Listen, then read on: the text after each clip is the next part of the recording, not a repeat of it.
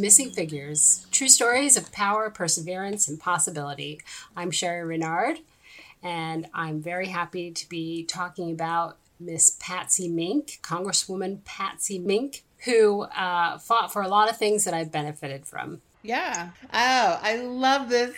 Oh, so I I'm excited to talk about her as well. Um, I am a I would have co-signed with Sherry. I'm a beneficiary of everything she fought for, but I also like that she was a fan of bilingual education. I feel like that's something I wish we had and that was common in the United States. Yeah, it is not common in the United States. But you should mention you're being modest. You're you're trying to become bilingual in uh, in French. I'm trying, but you're, pers- you're pursuing it. Yes, I'm pursuing it. It's important. It it helps break down barriers. Yeah, obviously. Yeah. Um, plus, it's fun. But, it is fun, uh, and it's yeah. a lovely language. but this woman, Patsy Takemoto Mink, she was the first woman of color, may be surprising, and first Asian American woman ever elected to Congress. And she participated in a lot of the legislation in the 1960s, the civil rights legislation that is considered part of the Great Society legislation. I like that phrase, Great Society. Do you? I don't even associate that phrase uh, with all the legislation, which was the Civil Rights Act mm-hmm. and, um, you know, the Voters' Right Act, and something very important that she helped pass, um, Early uh, Childhood Education Act, um, as part of the Great Society, which I love the idea of that. It's it's idealistic, but um, a lot of the people that we've covered were fighting for that. Mm-hmm. and as we've discussed many times, we're we've fallen a bit short. Um, but all of these people have pushed it forward in a, a, very positive way, and and she's got an amazing story. Uh, Patsy Mink was born in 1927 in the territory that became the state of Hawaii. So Hawaii wasn't even a state yet, and I she was born on a sugar plantation uh, to Japanese uh, descendant parents. Um, she's considered they call her Sansei, which is a third generation uh, Japanese American. And like a lot of people that we we highlight, um, she suffered a lot of injustice in her life um, and decided very early on that she wasn't going to put up with it and took that fight to to the very highest levels so that everybody could benefit from her her fight you know she her biggest thing was of course it was she was born and lived during the time when uh, Japan bombed Pearl Harbor and brought the US into the Second World War. Mm-hmm. So this just forget about discrimination. I mean, this is just terror that happened after this mm-hmm. uh, for people that were born in this country. Uh, people that considered themselves American citizens mm-hmm. were were gathered and put in internment camps because they all of a sudden were suspect um, and their loyalties were were questioned. This is the world that she was living in. Um, so that is one of the greatest injustices but it's a formative thing in her life. And and so what does she do? She's a young person. She runs for class president in school uh, right after Pearl Harbor, and she wins. Um, so I think that maybe told her something too. That at least in her community, or in that little tiny community of school, she could stand out and still do what she wanted to do. Um, but one of the biggest things that happened to her is she wanted first to be a doctor. She went to school and studied uh, zoology and uh, chemistry, I believe, with the the idea of becoming a doctor. And every single solitary school that she applied to for medical school rejected her. And and she knew. Uh, we had another subject, uh, our first Dr. Uh, Olivia Hooker. She knew. She described it as them saying there was a complication with her application. So, you know, Patsy Mink had a complication with her application for medical school. Of course. Um, yeah, yeah, quote unquote complication. And she knew, uh, but it didn't stop her. So, what she did was apply to law school. so, you know, all these things that um, that got in her way, at least you know if you're a lawyer, maybe you can you can fight against them. And she got into she got into law school in Chicago as a foreign student, which kind of blows my mind. You know, that's how she got in. They only admitted two women, and she was one of them, and they were both admitted as foreign students. so um, that set her on her way um, to what she would dedicate her life to, um, using the law. Which I heard a very, very interesting description of the law after uh, Justice Ruth uh, Bader Ginsburg passed away, and law is about the power of words, and we should like that since we're writers. It's, it's about, about, the power, power of words, words because um, a lot of the stuff that they do is about arguing what words mean and and don't mean. Um, so she used that to basically push for justice around gender and racial equality, um, and also, like you said, uh, bilingual education and and affordable childcare. All sorts of things that, um, like I said, I've benefited from. Yeah, she yeah. um she was definitely I find like her story just fascinating anyway. Yeah. Um but she was she was the first she was um was it she was an anti-war candidate um, for and then she uh, i mean i like US i said president. Yeah she's the first asian american woman. To run for us president yeah. I find that like i said i'm a big believer in the bi i like that she was a um, big believer in the bilingual education. I think that's something that i wish that was pushed more in this country. Um, and then I would say she gave me, and I love that you put this down for like who was most readily known for doing the same thing, like Shirley Chisholm. Like yeah. I love that. I was thinking the same thing as I was just reading through like the notes for this episode, and just that that fire of just being yeah. able to stand up and say like this was not this is not right and this needs to change and i find it interesting just because I feel like as like I mean I'm not trying to be stereotypical, but I feel like a lot of people deem like women that are from Asian descent as like very meek and very mild and everything like that, and she does not read that way to me. She oh and, and I think that's awesome, you know. Yeah. And yeah. and I'm sh- and she just kind of just pushed through so many things. I mean, she was elected to Congress. She served six terms there in the House of Representatives.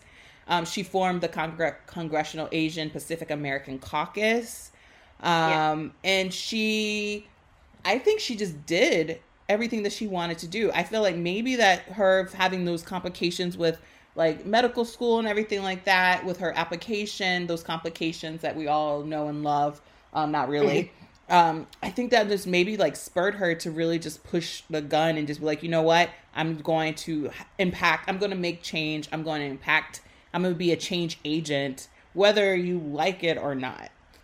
But, you know, I, again, I we have so many subjects that you think, what what was it? What made them think? That, why did they make that choice? Because it's a scary choice to do that. It makes you a target, and I I I think again, I always go back to, you know, if if it's not in your mind anymore. If you've seen the worst that can happen, and I, I think the fact that Japanese dropped a bomb on Pearl Harbor and she's in Hawaii, and you can see what the worst can, that can happen.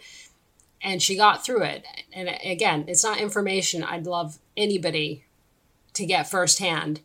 But I don't know. It just, I think there's a fearlessness, or at least a, you've got a, a, a higher tolerance for pushing yourself um, when some of those scary, scary things have been in your face and you manage to get through. Because when when I talked about her going to, she went to college at the University of Nebraska. Yeah. Nebraska, you know, so she's coming from Hawaii, and I can't think of a, a starker contrast to go out yeah. to the fields, you know, the, the lovely billowing fields of Nebraska. And um, it's kind of like some of our former, you know, subjects, she faced housing segregation at mm-hmm. the school. And so she formed an unaffiliated students uh, union kind of for, at the university for students of color who were they were prohibited from joining fraternities and sororities and they they successfully changed the university's housing policies but she still the reason she left there she ended up going back to the university of hawaii. She dropped out because this the discrimination remained. Um, and that's where she did that zoology and chemistry. Um, basically a lot of stuff was put in her face and she just basically said i'm not putting up with it. And and the thing that happened after she got that law degree so fine not going to be a doctor i'm going to be a lawyer. She got her law degree but and she tried to pass the bar she passed the bar but she could not get licensed and so this is another story and it kind of ties into um, to ruth bader ginsburg again because she wasn't allowed to get her license because she was not considered a resident of Hawaii. and, mm. and, and, did you hear this story about why? Because, I mean, again, it's insane. Basically, if you were, she met her husband at the University of Chicago when she was doing her um, her law degree, and she married a white guy who was doing his graduate degree there, and they moved back. And by law, a woman was supposed to take the residency of her husband. And the husband, he was from Pennsylvania. She never set foot in Pennsylvania. Mm-hmm. But that's the whole thing about like they consider women like property. It's it's like this old archaic laws that kind of yeah. tie into like marriage. not saying that that's what people get into it for and all that other type of stuff, but it's like sort of like insane, like how a woman who never set foot in this in that state had most of her life in Hawaii, like born born in Hawaii. Yeah. All of a sudden, that's no longer her home.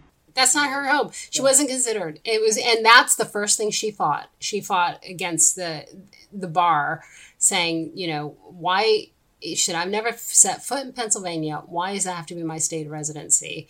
And she proved that she was actually, you know, born raised Hawaiian.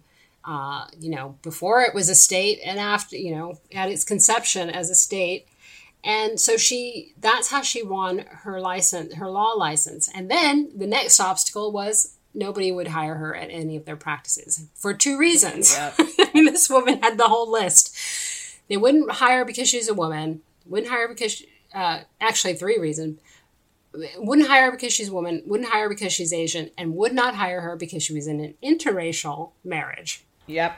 And so again, she made like a lot of people we like Bessie Coleman. She's like, I'll make another door. She started her own law practice and then started dedicating herself to fighting.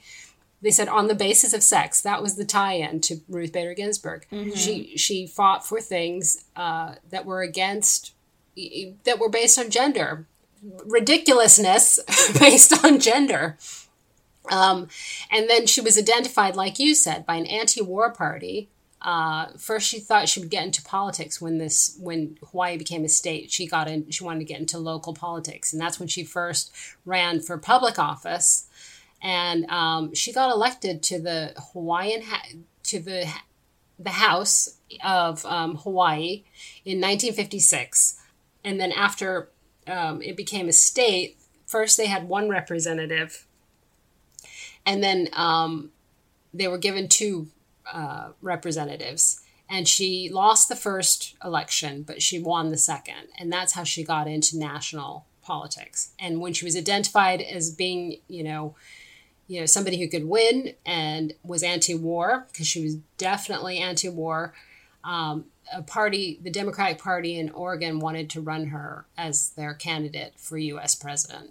So, I mean, this she just made she just keep on going. no, she just kept moving through. Like I feel like there's a lot of things like when we, we were talking about that or the episode about Bayard Rustin about like how they would say like you they would give you permission saying, "Oh yeah, you can vote," but then you have to go through all this and it's sort of like mm. her story was definitely testament like, "Yeah, you can go get your law degree, but you know, you can't practice here you cuz you're no longer uh um a uh, you know you're no longer resident. a resident of the state you're you can't practice here because you're a woman. You can't practice here because you're in an interracial marriage uh, marriage. So you know like kind of like saying like yeah you can go get these accolades but we're still going to control what you can do with those accolades. And she decided to be like f you and i'm going to go and i'm going to go and i'm going to do this like m- my way you know? Yeah. and and she, and unapologetic about it which is another word that we throw around a lot on these episodes yes. but it's like very unapologetic about it and I love that she was unapologetic and she's like, I'm going to do this. It like in starting from such a young age, like in college, like this, we shouldn't be seg- segregated. So I'm going to do something about it. I, I wanted, you, you didn't want to bring me into your medical program. So fine. I'm still going to be successful. So I'm going to go off and do this. And like, you don't want me to be in your law firm. Okay. That's your fault. That's yeah. your bad. You're missing out. Yeah.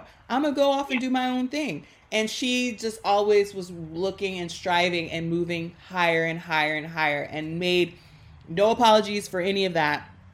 And she went and I, I, I love that. I think that's what makes her such an interesting character. Not not even a character because she's a real person but just an interesting person to know about. Um, president yeah. carter jimmy carter he appointed her to the u.s Sec- assistant secretary of state for oceans international environment and scientific affairs um, and I think she was just a trailblazer for women of color in politics as well as Asian Americans um, in politics.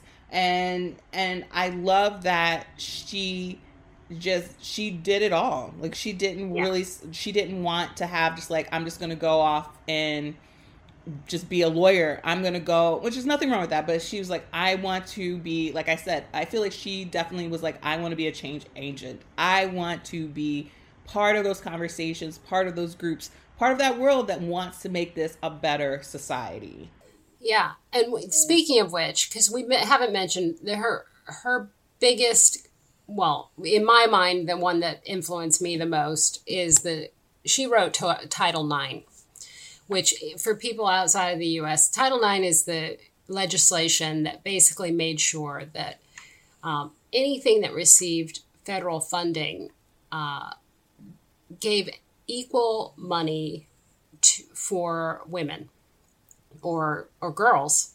And this goes all the way down to school funding particularly for sports. So we've got a great you know our our women's soccer team is is better than our our men's soccer team to be honest um, but all all the foundations for um, a lot of college and high school sports came from that piece of legislation to make sure that there was equity in the funding. And she wrote that. Um, she promoted gender equality um, starting you know in 1974 and and a lot of people won't realize that title ix is actually named after her um, that is something that is not common knowledge in the us title ix is the patsy t. Mink equal opportunity in education act.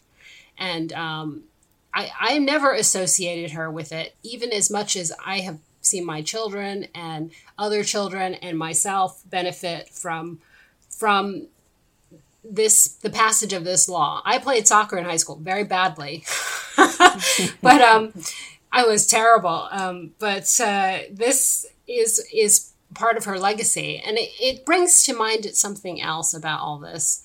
Um, a lot of you know these are, this is legislation that gets passed and and hopefully makes the world better but it doesn't change hearts and minds um, around these things i think that's why we still have the fights and and battles that we do in front of us um, just because it's put on paper and and made law you know just as you've described people find ways around it because um, the thinking stays the the backward thinking stays um, but it doesn't mean you shouldn't try.